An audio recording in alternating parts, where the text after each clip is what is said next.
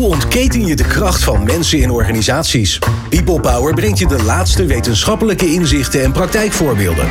Over leiderschap en leren, betrokkenheid en bevlogenheid, inzetbaarheid en inclusie. Omdat mensen het verschil maken in jouw organisatie.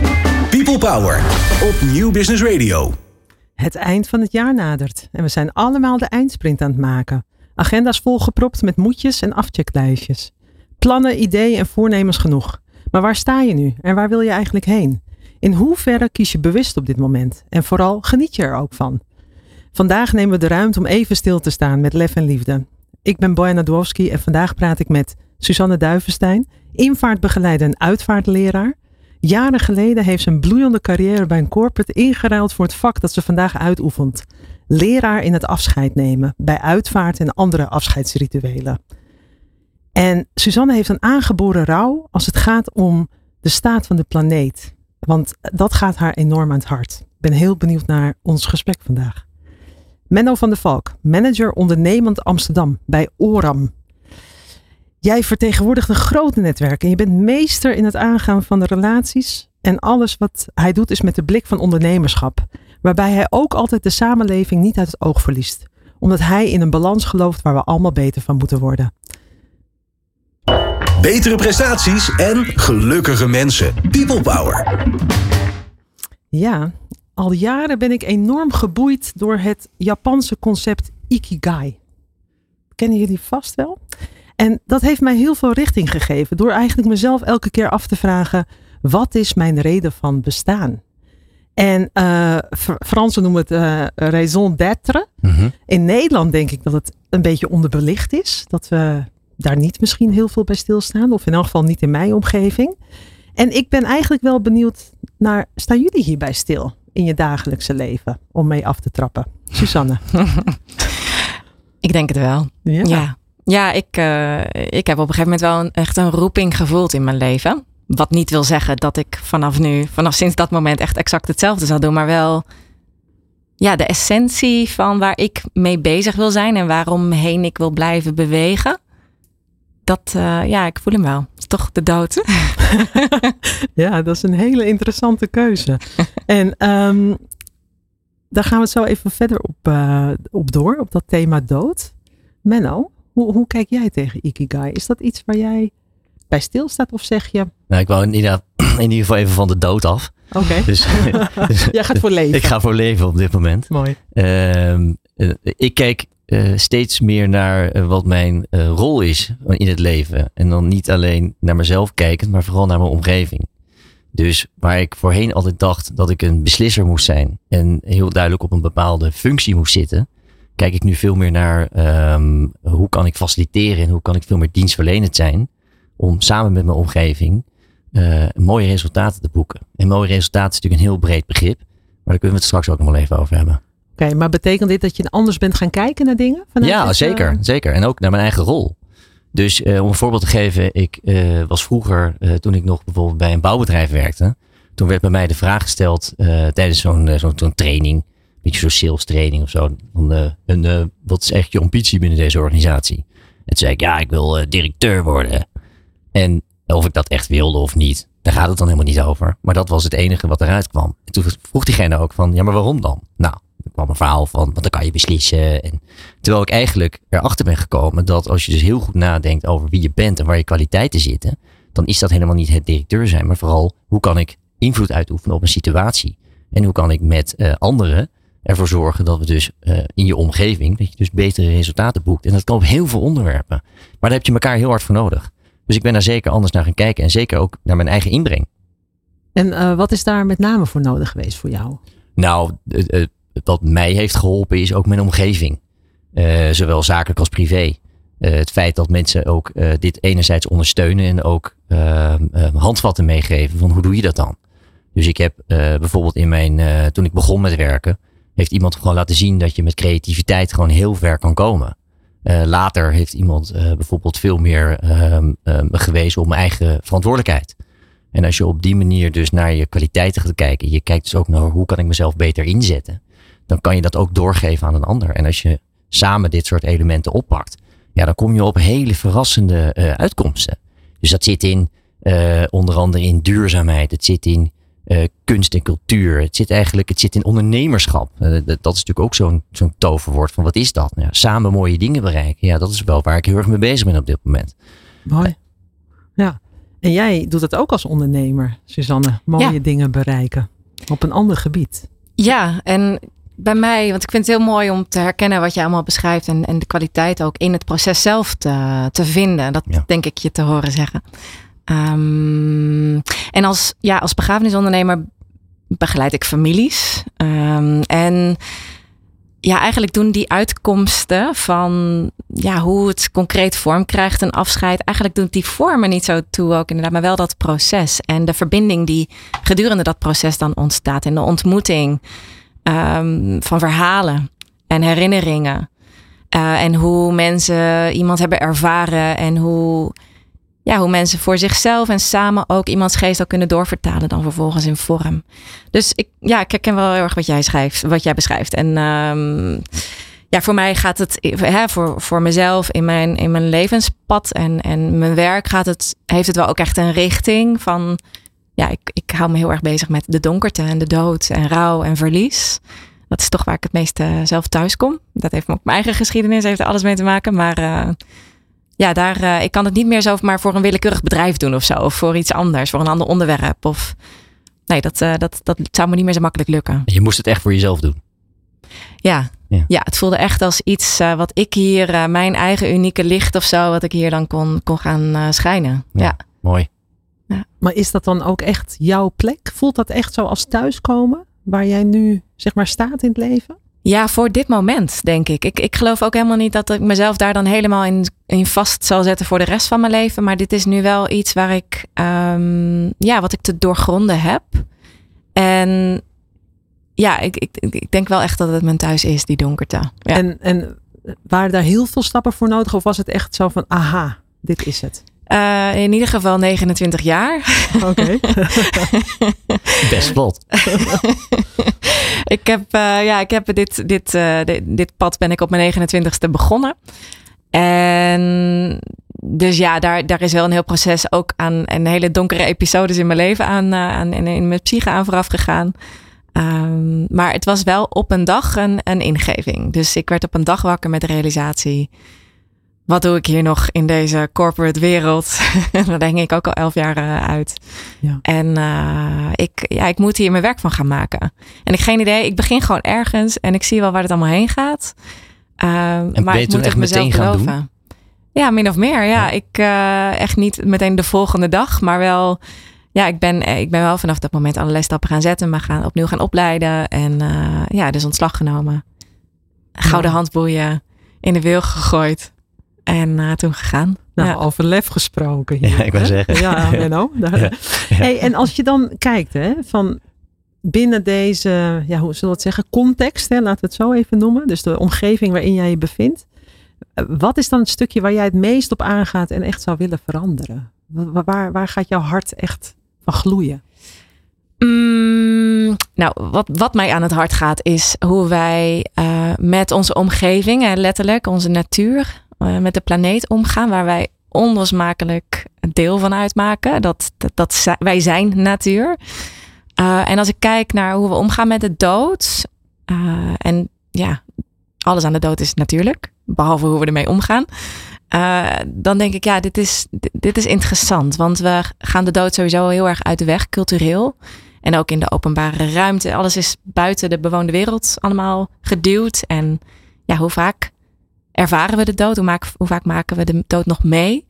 Eh, dus ik word wel gedreven door die relatie weer inniger maken. En de ontmoeting of de verbinding met de dood aangaan. Dat is, dat is denk ik waar ik het meest ehm, werk van wil maken. Ja. Ja, en daar mensen op mee wil nemen. Ja, en dat hoeft helemaal niet meenemen zijn in mijn pad. Nee. Ehm, ik zie de, de dood zelf als een spiegel voor het leven. Ik, ik zie zelf ook eerlijk gezegd helemaal geen onderscheid tussen dood en leven. Voor mij is dat helemaal hetzelfde. Ehm, maar dat is, daar ben ik heel wat filosofische en psychedelische trips verder. Ik weet niet of het taboe doorbrekend mogen niet. zijn. Ik, heb die, ik heb die overgeslagen, maar ik, ik heb ook sterk dat gevoel dat het gewoon het onderdeel, dat het hetzelfde is. Omdat ook het eindpunt van het leven is nou helemaal de dood. Ja, en ja, zoals ik het dus zei, die is zo'n spiegel. Ja. Uh, voor mij is dus bezig zijn of nadenken, of dus die reflectie vanuit inderdaad dat laatste punt van je leven. En dat je dan een soort van balans opmaakt, net zoals dat aan het einde van een boekjaar doen. Uh, van waar is jouw leven dan over gegaan? En wat heb je hier gebracht? Wat heb je hier gegroeid? Um, en wat heb je voor jezelf geheeld? Uh, voor mij betekent de dood dat. En ja, dat vormde voor mij persoonlijk dus ook de vraag uh, toen ik 29 was om, om deze stap te gaan zetten. Ja, mijn leven gaat denk ik niet over tot mijn pensioen bij een uh, corporate zitten. En daar helemaal, ik weet niet, een soort van droombaan van andere mensen te hebben. Mm -hmm. nee, ik wil, ik wil mezelf Dat was niet jouw droombaan. Daar kwam ik op een punt achter. Ja. Want ik had het echt prima naar mijn zin. Echt geen slecht woord over. Maar ja. Nee, dat was niet... toen ik die balans, zeg maar, soort van vooruit wilde opmaken dacht ik, nee, dit, uh, dit is niet voor mij. Mooi. Menno, vanuit jouw context, hoe kijk jij hier eigenlijk naar wat Suzanne vertelt? Of is dat niet iets wat een deel uitmaakt van jou? Nou, het, je had het over het einde van het boekjaar, dat, dat herken ik dan wel. nou, uh, wat ik zelf herken, maar dat, dat zit veel meer in mij, is dat uh, mijn werk gaat tegenwoordig, zoals ik het inricht, veel meer over gevoel. En voorheen was het natuurlijk, zeker als je in bouw- en vastgoedomgeving hebt rondgelopen, gaat het natuurlijk heel erg over, over cijfers, over materialen. Over, en dat, is natuurlijk, dat, is, dat is natuurlijk heel makkelijk. dat is natuurlijk makkelijke data. Ja, dat is ja. makkelijke data. Ja. Maar waar het gaat over, als je kijkt bijvoorbeeld het netwerk van, van ORAM, dat bestaat al 106 jaar. Dat is ooit ontstaan vanuit, vanuit een krachtige haven en industrie. En dat is steeds groter geworden. Dat is een, inmiddels een, uh, het grootste zakelijk netwerk van de metropoolregio Amsterdam. Dat betekent dat het niet meer gaat over die rationele kant, maar het gaat over de connectie die je maakt tussen mensen onderling. Ik bedoel, wij werken natuurlijk samen met 600 bedrijven, maar die bedrijven worden vertegenwoordigd door mensen. En juist die relatie die je aangaat binnen die context is die intermenselijke activiteit. Dus je maakt een connectie, vervolgens ontstaat er wel of geen relatie. En dan ga je met elkaar echt aan de slag. En hoe doe je dat? Ja, mijns inziens uh, uh, bouw je een netwerk door vooral je gevoel te laten spreken en te kijken, hey, past iemand bij mij? Dus als je kijkt ook hoe bedrijven bij ons aansluiten, dan is dat niet, hey, je hebt een fantastisch bedrijf en een fantastische naam. Dat is ook leuk, want dat is natuurlijk ook mooi voor het netwerk aan zich. Maar het is natuurlijk ook belangrijk om te ervaren, hey, wie ben jij? Dus niet wat doe jij, maar wie ben jij? En dan te kijken, en hoe participeer jij in een netwerk? Want uiteindelijk is het, hè, mijn collega's en ik, wij uh, vertegenwoordigen natuurlijk een groot netwerk. Maar eigenlijk zijn wij het netwerk natuurlijk niet. Wij, wij zijn dienstverlenend, wij faciliteren. Maar uiteindelijk de mensen die aansluiten, die zorgen ervoor dat het netwerk leeft. Nou, ik doe dit nu zes jaar en uh, ik vind dat het gewoon ook, ik, voor mij is het echt als een kind in de snoepwinkel. Ik loop gewoon uh, binnen onze uh, activiteiten. Hè. We doen van enerzijds van grote netwerkactiviteiten tot echt public affairs, rondom grote ondernemersthema's. Als je ziet hoe wat een energie er vrij komt. En als je ziet hoe mensen met elkaar, ja, hoe ze met elkaar omgaan en hoe ze elkaar opzoeken. Geen kin omhoog, geen gedoe, maar gewoon een hand uitsteken, een goed gesprek hebben en dan kijken wat er gebeurt. Dus er lopen ook relatief weinig ondernemers bij ons rond met een slecht gevoel. Die zeggen, ja, ik kwam eigenlijk voor een klusje. Maar ik ga naar huis met tien glazen bier in mijn gezicht. Nee, daar gaat het helemaal niet om. Het gaat ook niet om dat je eindeloos bier met elkaar gaat drinken. Het gaat erom, hoe maak je die connectie met elkaar? Hoe zorg je voor een bepaald gevoel? En hoe zorg je dat het gevoel uiteindelijk nou ja, iets anders op, oplevert? En dat kan dus zijn een goede relatie. Maar dat kan ook zijn een mooie klus. Dat kan echt van alles zijn. Dus daar staat ook helemaal niks tegenover. En kun je ook duiden wat daar dan, als je andere parameters dan gebruikt, hè, in plaats van controllables, zeg maar veel ja. meer die verbinding. Ja. Kan je, kan je voorbeelden noemen van dat dat dan ook tot andere, tot wat voor soort andere uitkomsten dat dan leidt? Nou, um, als ik het op mezelf betrek, want dat vind ik nu dit moment het makkelijkst, is ik ben door uh, mijn activiteiten die ik uh, ontplooi in, in, zeg maar in, in de Amsterdamse regio, uh, word ik voor andere dingen gevraagd om, om mee te kijken, om mee te denken. Dus waar ik voorheen veel met gebieden als de Zuidas bezig was, of, of de binnenstad, of onderwerpen als mobiliteit en bereikbaarheid, ben ik nu ook vanuit andere activiteiten gevraagd om te helpen. Of om mee te kijken, want adviseren in de stad zoals Nieuw-West.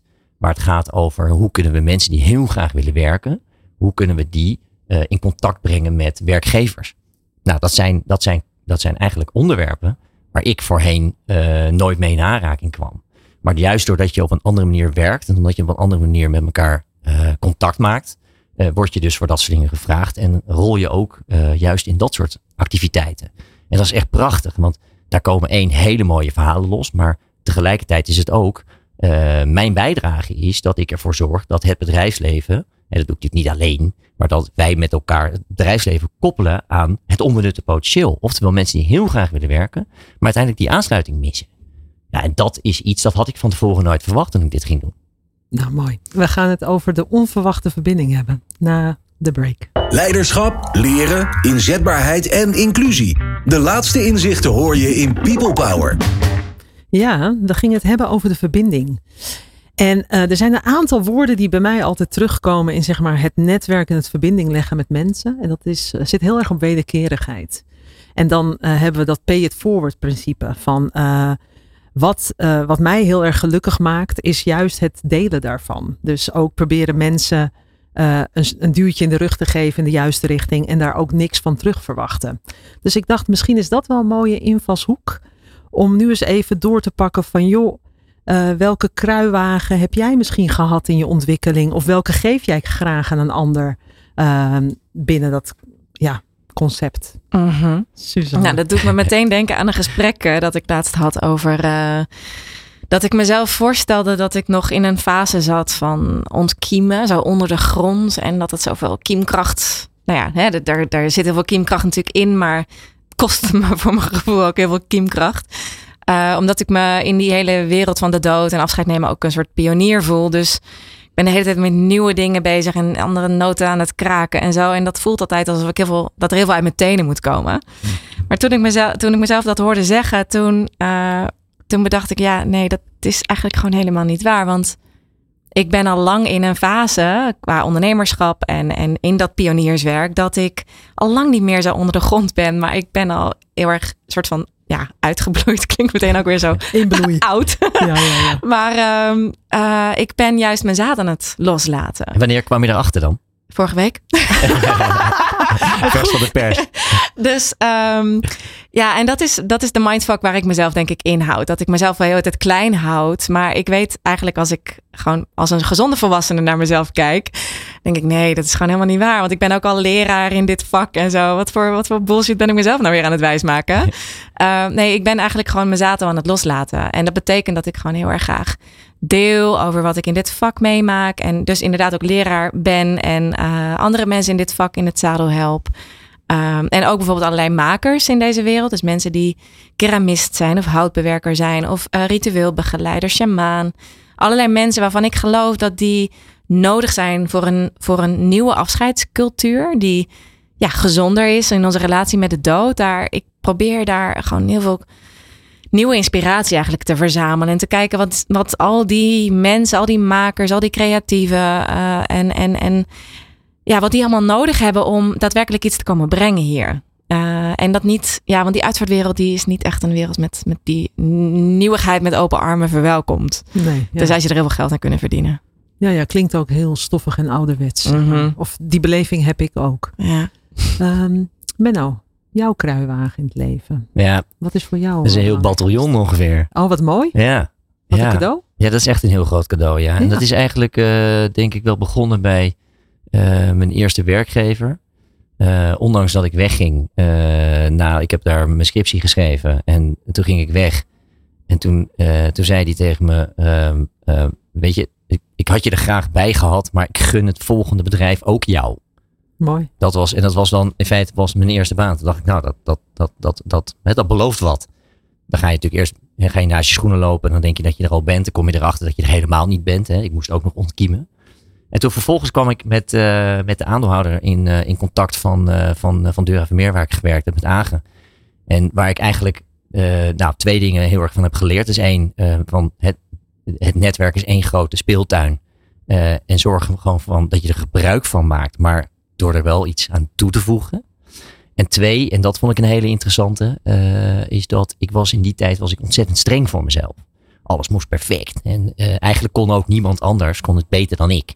Dat betekent dat je het vervolgens zelf gaat doen. Uh, dan zit je en op kantoor te werken en je bent de hele dag onderweg in de auto. En s'avonds thuis ben je ook alleen maar bezig. Dat gaat je echt uh, enorm veel werktijd opleveren, maar weinig vrije tijd. En op een gegeven moment zei hij een keer tegen me van, wat zit je nou eigenlijk serieus te doen joh? Werk moet toch ook gewoon leuk zijn? Ga eens een beetje plezier maken. Nou, en dat ging dan met ook echt, echt met plezier maken. Maar dat is me zo bijgebleven. Dat ook als ik nu bijvoorbeeld met iemand in gesprek ben. En ik merk dat het soms wat, wat minder lekker loopt. en er moet bijvoorbeeld iets voorbereid worden.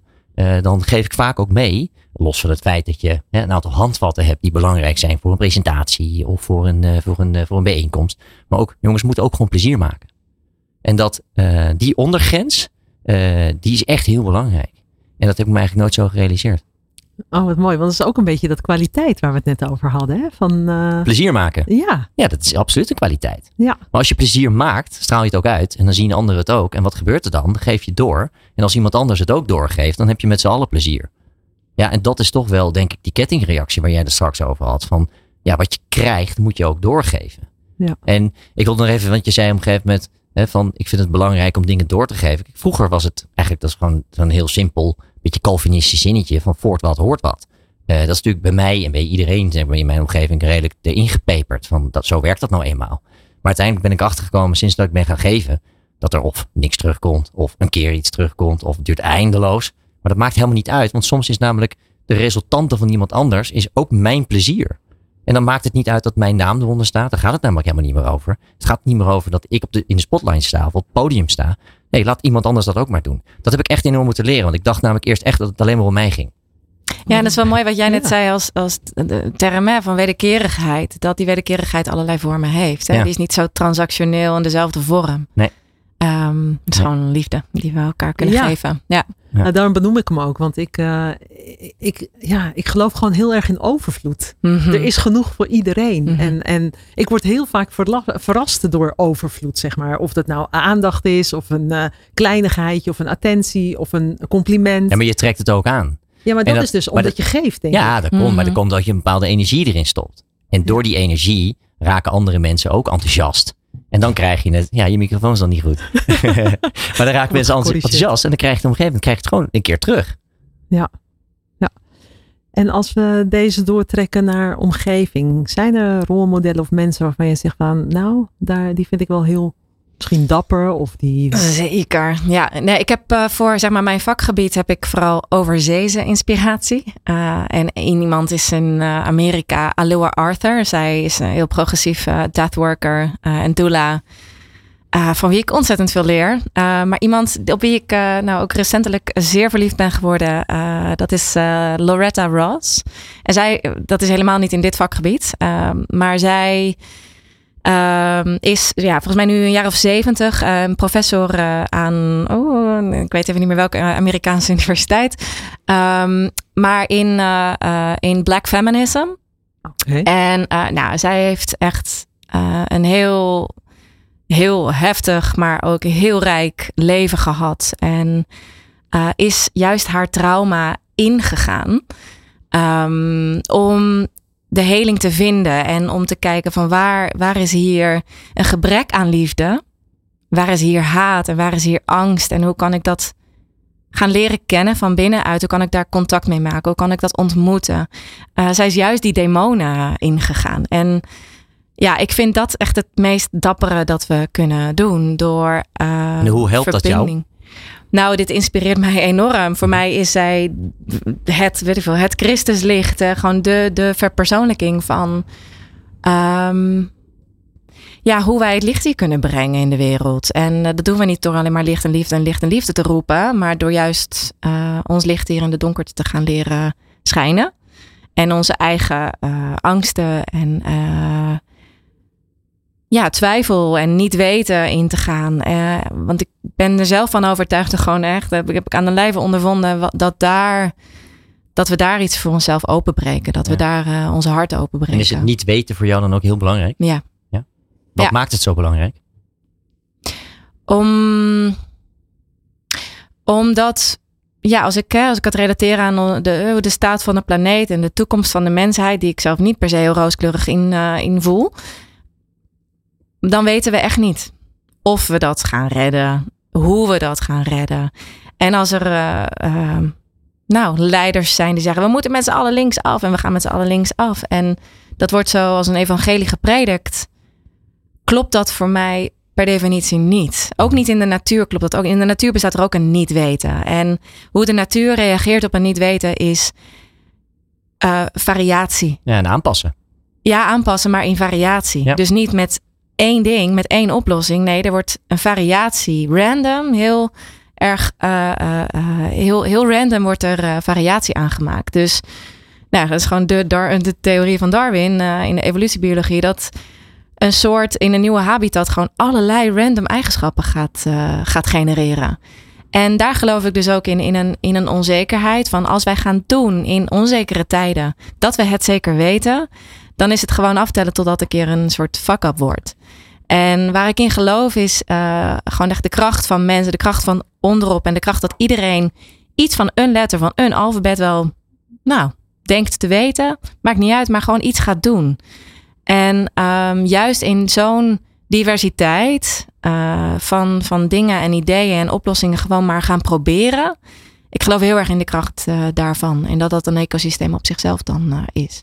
Maar dat begint bij erkennen dat we het niet weten. En dit is denk ik een hele uitdagende in zakelijke context, uh, Menno. Ervaar Ja. jij dit ook? Ja, zeker. Krijg je al benauwd? Als ik dit dan zeg. Nou, meestal niet zo snel hoor. Nee, dat, eh, dat, ik wil wel, maar dat lukt dan net niet. We willen altijd wel onze vinger ergens op kunnen leggen, toch? Ja, eh, dat is natuurlijk deels waar. Maar aan de andere kant, als je dingen loslaat, dan gebeuren er hele, eh, eigenlijk hele spannende, krijg je hele spannende resultaten. We durven dat. Nou, Ja, steeds, controle, dus loslaten. ja, nee, absoluut. Nou, steeds meer. Kijk, steeds meer. Kijk, heel veel dingen bij ons bijvoorbeeld, of in mijn omgeving, zijn gewoon gecontroleerd. Je, je, je werkt eigenlijk toe naar bepaalde resultaten. Vanaf dat moment eh, ga je eigenlijk terugrekenen. Wat heb ik daarvoor nodig? Dat is natuurlijk niet echt heel spannend. Kijk, wat veel leuker is, is om eh, ook om ontmoetingen te hebben die, die, ja, die, die echt bijzonder zijn. En waar ook hele eh, bijzondere uitkomsten. Hè. Ik, je had het over rolmodellen. Nou, ik, mijn rolmodellen die zitten niet overzees. Die zitten eigenlijk, ik, ik kan ze gewoon kiezen om me heen. Het zijn ook allemaal diverse ondernemers. En eh, wat ik merk is dat eigenlijk, ik had vorige week had ik twee hele interessante gesprekken. Is dat één, ik zat met een net geen start-up meer, inmiddels een scale-up. En die houden zich, die zijn echt intrinsiek gemotiveerd om AI-modellen in te zetten voor eh, diagnostiek eh, in, in, in samenwerking met, een, met het UMC. Om, om, om, om kanker eerder te herkennen. Nou, dat is echt waanzinnig. Want er zit een jongen van 27 tegenover me. En die heeft zoveel lef. Maar hij heeft zelf niet in de gaten dat hij zoveel lef heeft. Omdat het voor hem gewoon, hij is intrinsiek gemotiveerd om dit te doen. En dat is echt gewoon prachtig om, om, om ook om, energie mee te nemen. En anderzijds zit ik ook bijvoorbeeld met de oudste aannemer van, eh, van Amsterdam en omgeving. En die eh, vertelt tussen neus en lippen door. Hadden we het over arbeidsmarktontwikkeling en over krapte en over capaciteit. En vervolgens vertelt die dame mij en, en, en later ook nog eh, een collega van haar. Ja, wij, wij, wij halen gewoon mensen binnen. En nou, als we merken dat ze gemotiveerd zijn, dan zijn we bereid om ook bijvoorbeeld hun schulden op te lossen. We zorgen voor woonruimte. Nou, in Amsterdam niet heel onbelangrijk. Eh, eh, en vervolgens helpen we die mensen echt, eh, zodat ze zich ook geborgd, eh, geborgd voelen bij ons in de organisatie. Thuis Dat- voelen. Ja, maar dat is ook gewoon, dat is ook lef. Absoluut. En er zit ook zit liefde. Ja, ik wou Ja. zeggen, er zit ook liefde in. Dan denk ik, deze voorbeelden, eigenlijk worden die, heel vaak worden die genoemd vanuit overheden. Hè, dit zouden we moeten doen. En dan denk ik, ja nee, maar we doen het al lang. En dat, dat motiveert zo enorm om ermee door te gaan. Dat ik denk van ja, dit soort voorbeelden moeten we gewoon uit de markt halen. En we moeten dit bij elkaar brengen en kijken, wat is hier nou de successleutel? Dus, dus, en ik vind dit soort ontmoetingen, waar eigenlijk nou, resultaten uitkomen die ik van tevoren niet had verwacht, vind ik echt mega interessant. En dat motiveert me dus ook om, eh, om ermee door te gaan. Mhm. Niet helemaal vergelijking, maar hij zit wel een beetje. Ja, en ik, nee, ik ben ook een beetje zo aan het meeschrijven van wat is nou de essentie die ik dan voorbij hoor komen. En dat is dat wanneer je de controle loslaat, durft los te laten en, en er is een kwaliteit in verbinding, dan gebeuren denk ik echt de allermooiste dingen. Want als je de controle loslaat en er is geen verbinding, ja, dan, dan, dan gaat het denk ik nergens heen. Maar er is een kwaliteit van verbinding. ehm, dan kan er, dan, dan, ontstaat er denk ik gewoon zoiets moois. Ja. Ja, ik, ben, ik, ben, ik ben nog niet in staat om de volledige controle los te laten hoor. Dat, dat is ook niet mijn pleidooi. Eh, maar ik denk wel dat als je, als je ziet wat, wat er nu al gebeurt. Als je het een heel klein beetje loslaat. Ja, Ja. dan kan het natuurlijk dan kan het alleen maar groeien. En volgens mij is dat ook iets waar we nou ja, op bepaalde plekken ook al echt al mee bezig zijn. Eh, maar ik denk dat we nou ja, ook samen ook mensen kunnen motiveren. eh, om ook na te denken over hè, wat betekent het eigenlijk voor mij. Ja, en ook vooral op een hele kleine schaal. Ja, Dat we ja, met onze simpel. buren. Ja, maar maak het heel klein. één. hoe groter je het maakt, hoe, hoe ingewikkelder het wordt. Mhm. De problemen van, zeg maar, van de huidige tijd zijn zo groot en complex. Dat ik al bijna denk, nou ja, ik of eh, we, maar mensen in mijn omgeving denken. Ja, wat is eigenlijk mijn bijdrage? Het is allemaal veel te groot, allemaal veel te ingewikkeld. Nou, Terwijl- mooi. Want dit is juist hetgeen wat we hier eigenlijk willen bereiken, of ik met Lef en Liefde, is om het inderdaad op kleine schaal te bekijken. Van wat is jouw cirkel van invloed? En daar gaan we nog een stukje dieper op in. Experts en wetenschappers over de kracht van mensen in organisaties. People Power. Ja, we gaan nog een stukje dichterbij. En ehm, wat ik zelf ervaar vanuit zeg maar dit programma, dat ik veel bewust de dagen aanga vanuit lef en liefde. Dat ik eigenlijk alles langs het meetlintje van lef en liefde leg. Dat vind ik wel heel interessant wat het dan bij mij aanwa- aanwakkert. En ik ben wel heel erg benieuwd, waar zou jij meer van willen in het leven, Menno? Zit je meer aan de lefkant en de liefdekant en waarom? Nou, ik zou eigenlijk soms wel minder van dingen willen hebben. Oh, interessant. Het heeft Vertel. misschien niks met lef en liefde te maken, maar ik zie gewoon dat we alleen maar aan het verzamelen zijn. En eh, ja, dat stuit me een beetje tegen de borst. Is dat we moeten alleen maar meer en meer. En ik heb ook altijd het gevoel elke dag dat ik eh, ook meer moet. Ik moet meer aanschaffen, ik moet meer verdienen, ik moet meer. Eigenlijk altijd meer. En ik dacht ik eigenlijk, toen je van tevoren deze vraag stelde, dacht ik, volgens mij is, eh, getuigt het ook van lef om daar gewoon eens wat tegen in te gaan. Om eh, eens na te denken over, kan ik ook met minder? En ik was op een gegeven moment, afgelopen jaar heb ik twee mooie, dat op zich, als je minder wil en wel twee keer met vakantie gaat op zich, is dat niet helemaal een goed verhaal, maar Niet met vliegtuig. nee, nee, nee, nou, dat was een soort vliegtuig, niet echt vliegtuig. En eh, eh, dat was één in de binnenlanden van Albanië en daarna in de, op de Azoren.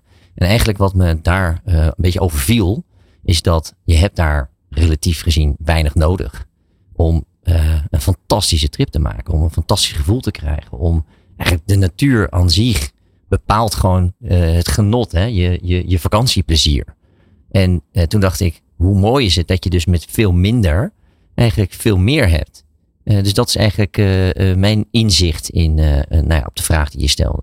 En wanneer is het genoeg? Hè? Dat is ook denk ik een mooie vraag. En misschien leven wij in een context waarbij je misschien niet 1, 2, 3 dat mooie weer hebt en die mooie omgeving. Ja, maar weer is dus niet zo relevant als je op een eiland rondloopt en het is oktober en het is tussen de 20 en de 24 graden en het is de ene vijf minuten regent het, de andere vijf minuten niet. Dat maakt niet meer uit. Oké. Dan is eigenlijk alleen maar je kleding belangrijk en dan houdt het wel op. Je, be- je kan gewoon zijn. Ja, ja, je kan zeggen, ja, nou, je bent de hele dag alleen maar bezig met waar zet ik mijn voeten neer. En als je dat 17 kilometer achter elkaar doet, nou, dan heb je heel vaak nagedacht over waar je je voeten neerzet. Maar aan het einde van de dag weet je eigenlijk helemaal niet meer eh, waar je de voor- week daarvoor mee bezig was. Ja, Dat is lekker. ja fantastisch. Mooi, doe me ook denken aan een van mijn lievelingsboeken, Het Zoutpad. Oh ja.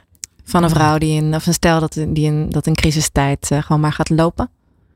En eh, ja, die, die trials die, de, die, die, die die wandeling brengen, die, eh, ja, als je het hebt over dat niet weten waar we net aan, wat we net aanraakten. En eh, in, in de crisis kunnen zijn en niet er zo snel uit glippen. Om de afleiding of de roes of de verdoving te zoeken. Ik, eh, het is wel mooi. Ja, wat, wat me namelijk opvalt is dat iedereen wandelde tijdens de coronacrisis. En na de coronacrisis is iedereen gestopt met wandelen. Hoe zie je dat dan? Nou, als heel symptomatisch voor, voor wat er van ons als mensen geworden is. ja, kijk, ja, ik, ik denk dat we. hmm, hoe ga ik dat toch eh, wat even wat netter verwoorden? Niet Ehm. We zijn best wel verslavingsgevoelig als mens. En eh, als wij een, een lijden ervaren, of dat een groot lijden of een wat subtieler lijden is, dan zijn we heel erg geneigd. Hè? Ons innerlijk systeem is geprogrammeerd, ons brein is geprogrammeerd om pijn uit de weg te gaan. En ook ons uiterlijk systeem, onze hele consumptiemaatschappij is, is erop ingesteld. Hè? Van koop dit, of ja, ik, weet je, onderweg hier naartoe, eh, boek nu je vakantie naar Aruba, tuurlijk. We hebben van alles nodig zegt eh, de wereld om ons heen om ons uit die pijn natuurlijk eh eventjes, eventjes lekker te verdoven. Dus ehm, ja, ik vind dat heel grappig als je dan terugkijkt op die, die tijd van, van COVID-maatregelen. Eh, dat mensen allerlei inderdaad allemaal goede voor. We, gaan, nee, we moeten echt nooit meer gaan vliegen. Oh, kijk hoe schoon die lucht nu is. En bla, bla. Ja. En geen in no time. eh, Dat was ik binnen een maand over. nee, ik vind, ik vind het heel ironisch ergens, denk ik, dat, eh, nou, dat we dan toch weer best wel in, in, in oude patronen en een beetje verslaafde patronen ook vervallen. Ja, echt in groeven.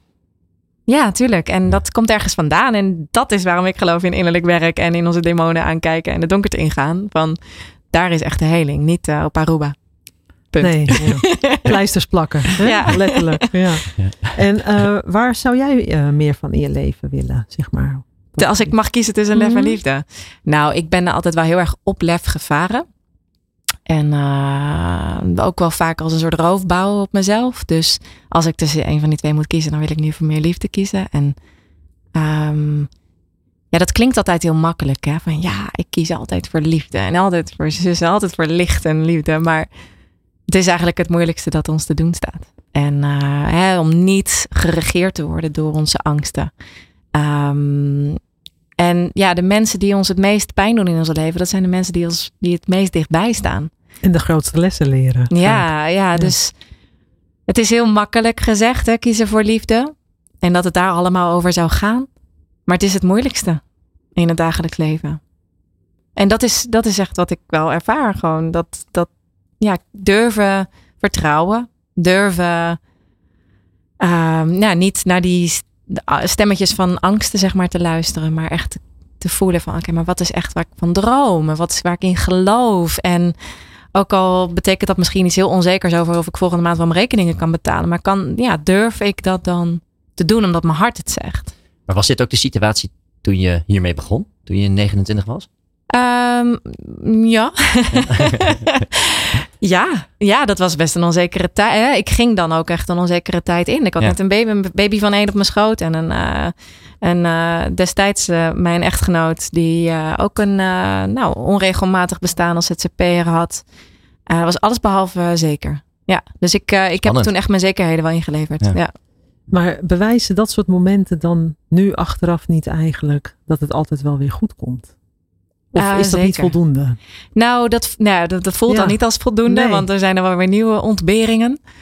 Ehm, maar ja, dus- altijd met terug, als je achterom kijkt, dan heb je die bewijzen. Maar vooruit, hè, de, de fuel voelen, zeg maar, van dat vertrouwen, dat, is, dat blijft lastig. Je moet elk, elke minuut weer kiezen voor liefde. Dat gaat echt niet vanzelf. Nee. Maar betekent dat dat jij daar ook jezelf zeg maar een soort van toezet? Of dat je daar echt op moet letten? Ja, ja, ja. En ik leef ook heel vertraagd. En ben heel veel aan het mediteren. En heel veel aan het reflecteren en filosoferen. En heel veel- dat ik er zelf ook een beetje moe van word. Ehm, ja, gewoon echt niet productief. Ik, vind, ik ben echt een niet productieve ondernemer. Maar dat is eh, denk ik heel bijzonder. Dat is ook lef. We hebben er, Ja, wij- we hebben er maar is weinig in ons ook. netwerk rondlopen. Ja. Die überhaupt, ik, nou, ik ken ze niet, maar die dit ook zouden toegeven. Ik vind het heel interessant. Ja, nee, ik, eh, ik durf dat inmiddels wel toe te geven. Ja. Dat ik echt. Nou ja, ik zeg, ik, hè, ik verwoord het heel vaak als ik, ik ben een slechte ondernemer. En gelukkig heb ik allemaal vrienden om me heen die zeggen: Ja, maar ho, je doet dit en je doet dat en je bent daar ontzettend goed in. hè? Maar zeg maar in, in productiviteit en eh, weet ik veel, declarabele uren en weet ik veel wat voor controllables, Ja. daar I suck. Ja, Ja, nou, maar- wel gefeliciteerd. Ja. Nou ja, en dan vind Ja. ik dus, want dan kom ik terug eigenlijk bij dat woord van kwaliteit dat jij, Mhm. waar jij in het begin mee kwam. Ik bereik mijn kwaliteit door precies, dus niet productief te zijn. Je stuurt op je gevoel. Ja. En veel minder op eh, hè, dus, eh, eh, uren die je moet maken. Om, want daar staat iets tegenover. Ja, nou, uren maak ik wel, maar niet dat, declarabel. nee, nee, nee, maar, nee, maar, dat is, nee, maar dat is iets anders. Kijk, als Ja, je, als je ja. stuurt op uren om declarabel te zijn, dat is een heel ander verhaal. Omdat je uren maakt omdat je je gevoel volgt. Ja, ik ja en er zit het research zit In jouw geval is het tweede ook eh, de enige mogelijke route, mijns inziens. Voor mij klopt dat wel. Het is eigenlijk één groot R&D, zeg maar. Maar ik heb Ja. een soort van R&D-praktijk en ik probeer ergens nog een soort van, oh ja, aan wie kan ik deze maand een factuur sturen verhaal. Ja, mij Ja. niet bellen. Is het, is het eh, eigenlijk niet heel westers, hè? Uren, uren denken en urenfabriek. Terwijl ik denk juist zo'n proces, of tenminste een onderneming als jij hebt. Jij hebt het proces nodig van invoelen, eh, beleven, ervaren, onderzoeken, verkennen, gesprekken voeren. En bij de ene misschien uitvaart gaat dat sneller, omdat je sneller tot essentie komt. En bij een ander kan je dat gewoon niet inschatten. Mhm. En dat kan je ook niet, denk ik, afdwingen. Mhm. Ja, Nee, dat is echt een soort van kunst van loslaten. ja. That's where the magic happens. ja en eigenlijk je gewoon in een hele eh, ja, diepe zee gooien en kijken wat er gebeurt eh, ergens wel. Ja, en dan kom ik ook weer terug bij abundance. Ja. Eh, van ja, kan je de overvloed voelen zonder al die, die meetbare hè, vertalingen van overvloed? Hè? Want iedereen heeft het over een auto die voor de deur staat. Of hoeveel ton je huis wel niet is. Of wat, Ja. weet ik veel, waar je postcode, je gebied. Of je, nee, inderdaad, wat je, wat je, wat je... In mijn wereld wordt dan gezegd, hoeveel uitvaarten doe jij per jaar? Ja, ja, ja. Ehm, Is dat iets belangrijks? in de uitvaartwereld zijn dat hele Ja. belangrijke graadmeters, ja. ja. ja. Terwijl dat Ehm, niks zegt over de kwaliteit. Helemaal niks. het gaat toch om de output keurmerk zegt alles behalve iets, bijvoorbeeld. Ja, maar het gaat toch uiteindelijk om output? Nou ja, hoe definieer dan output? Hè? Welke Ja. gaat, wel, wel- wat Nee, zijn, maar wat als je, de kijk, de een, de een is er 20 uur mee bezig, de andere is er 40 uur mee bezig. Maar uiteindelijk gaat het erom wat, eh, wat het resultaat is. Wat Mhm. levert het op? Mhm. Dat vind ik veel interessanter. Mhm. En als jij zegt, ik ben inefficiënt, ja, maakt mij niet uit. Als uiteindelijk eh, degene voor wie je het doet, tevreden is uiteindelijk met de dienst die je verleent. En dat is in feite natuurlijk gewoon vrije invulling. Ja. Dus als ik eh, het heel leuk vind om 80 uur per week met een netwerk bezig te zijn, dan is dat in feite natuurlijk eh, mijn vrije wil. Eh, maar ik denk dat niemand ervan opknapt. Eh, en twee, ik denk ook dat niemand het echt merkt. Want het gaat uiteindelijk om aandacht. En het gaat uiteindelijk om eh, de kwaliteit die je in het netwerk stopt met elkaar. Eh, en dat zorgt voor uiteindelijk die, die, die resultanten die je zoekt. Dus dat is gewoon die, die, die output waar je op kan sturen. En dan is de vraag maar hoeveel tijd je daarvoor nodig hebt.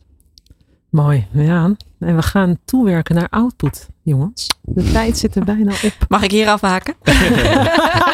Nee, nu moet je erbij blijven ook. Ja, ja, ja. We gaan je tot het eind meenemen, Suzanne.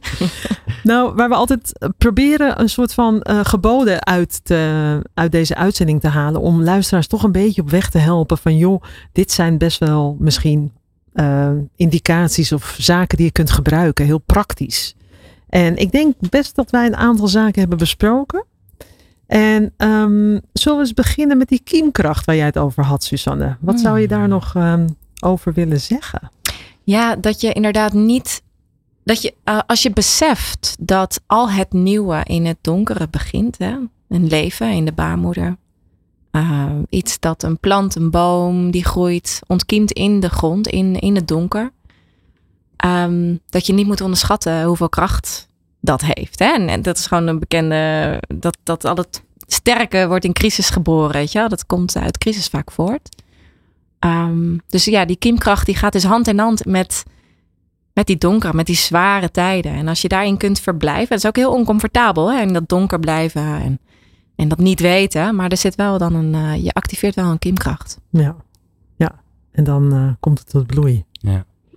Mooi. Menno, had jij eentje die jou Nou, bijgebleven Ik wil wel zeggen dat het me op dit moment meer kracht kost inderdaad om deze tijd door te komen. Maar dat komt omdat het gewoon zoveel donker is op dit moment.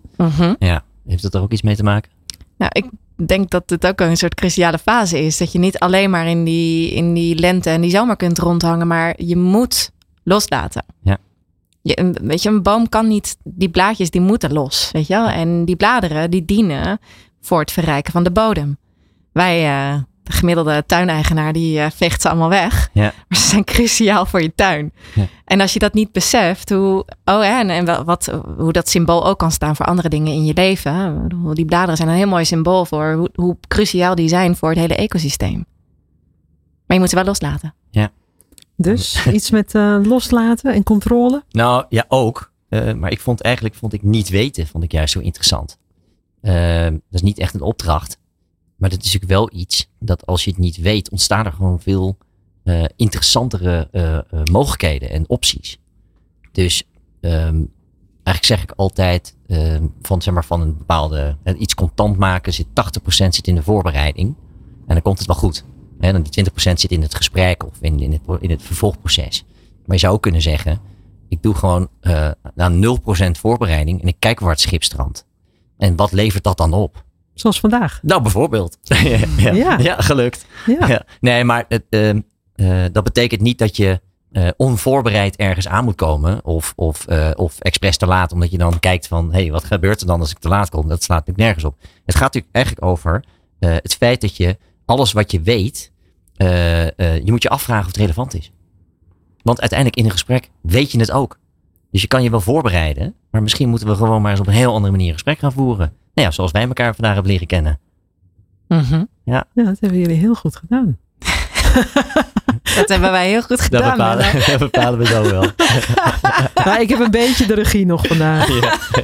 Maar dan wil ik toch nog even die ene eraan toevoegen. Want die vind ik eigenlijk wel heel mooi. Is ehm, als de kwaliteit van verbinding er is. Eh, is het ook makkelijker om die eh, controle los te laten. Dus dat, dat is denk Ja. ik een hele mooie. En dat is hier ook ontstaan vandaag. Mhm. Van nou ja, eh, er is een verbinding en dan kijken we wel waar het naartoe gaat. Ja, ja, ja, En ja. ik vind die wel heel essentieel. Ja. Maar gaat het niet over vertrouwen? Ja, zeker. Maar hoe moeilijk is dat woord tegenwoordig? Ja, dat, ja, de, ja, nou, vind ik niet heel moeilijk.